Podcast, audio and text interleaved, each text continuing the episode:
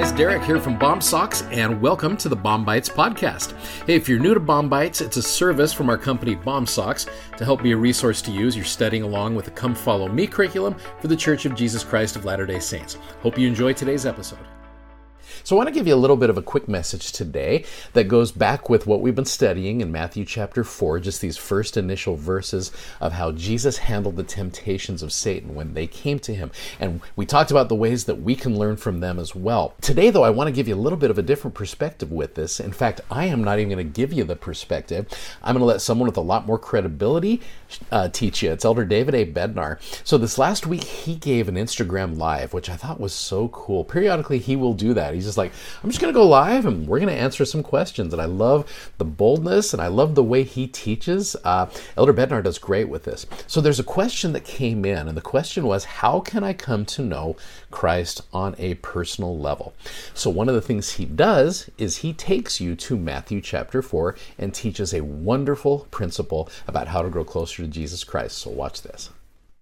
Matthew chapter 4 contains uh, the description of the Savior fasting for 40 days and 40 nights, and then he's confronted by Lucifer, Satan. And there are three temptations change the stones to bread. He's just been fasting for 40 days and 40 nights. Go up to the top, the pinnacle of the temple, and cast yourself down.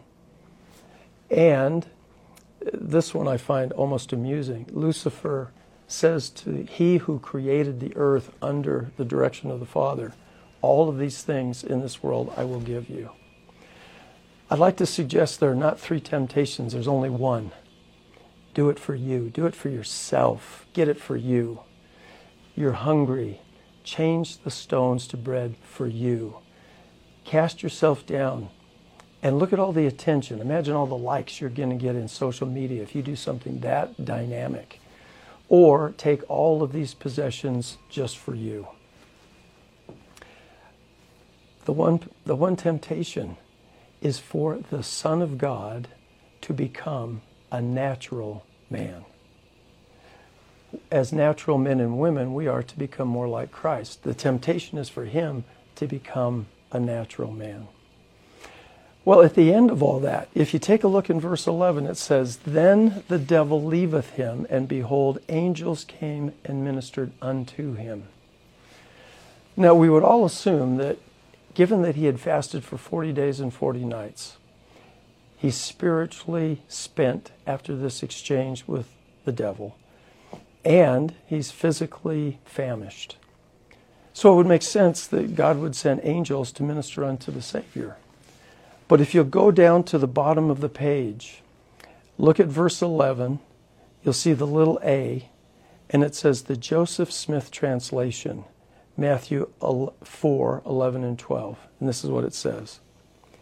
And now Jesus knew that John was cast into prison, and he, Jesus, sent angels, and behold, they came and ministered unto him, John and Jesus departed into Galilee. Now, note that in that moment when Christ perhaps had had his most demanding spiritual, physical experience thus far in his life, he doesn't focus on himself. Rather, he sends angels to minister to John, who's in prison and is suffering so much less. That's a glimpse from the scriptures into the nature and the character of Christ.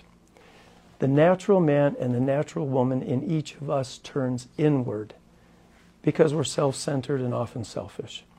But the character of Christ is to turn out, to love, to serve, and to bless other people. I can promise you that as you study the New Testament, look for those elements of the character of Christ. You will come to know him in a much deeper, richer way, and you will draw closer to him and include in that study what you learn about him in 3rd Nephi. So there are really five Gospels Matthew, Mark, Luke, and John, and 3rd Nephi. You know, I absolutely love that message. Again, it's one of those cool things to make sure as you're studying Matthew chapter 4, and really as you're studying the Bible in general, is to click on those footnotes, and it gives you that Joseph Smith translation, which helps us understand those things just a little bit better. This idea of turning outward when we are struggling, when we're trying to become more like Jesus Christ, it's not just about us, it's about how we help other people. I love that message from Elder Bednar, and I know that what he said is true.